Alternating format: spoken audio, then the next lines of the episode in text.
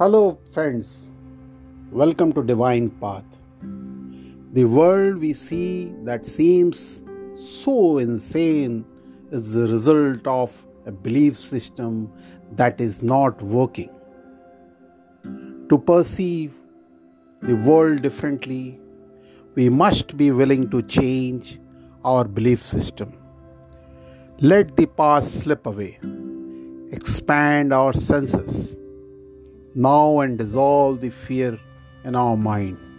Be free with books and cults.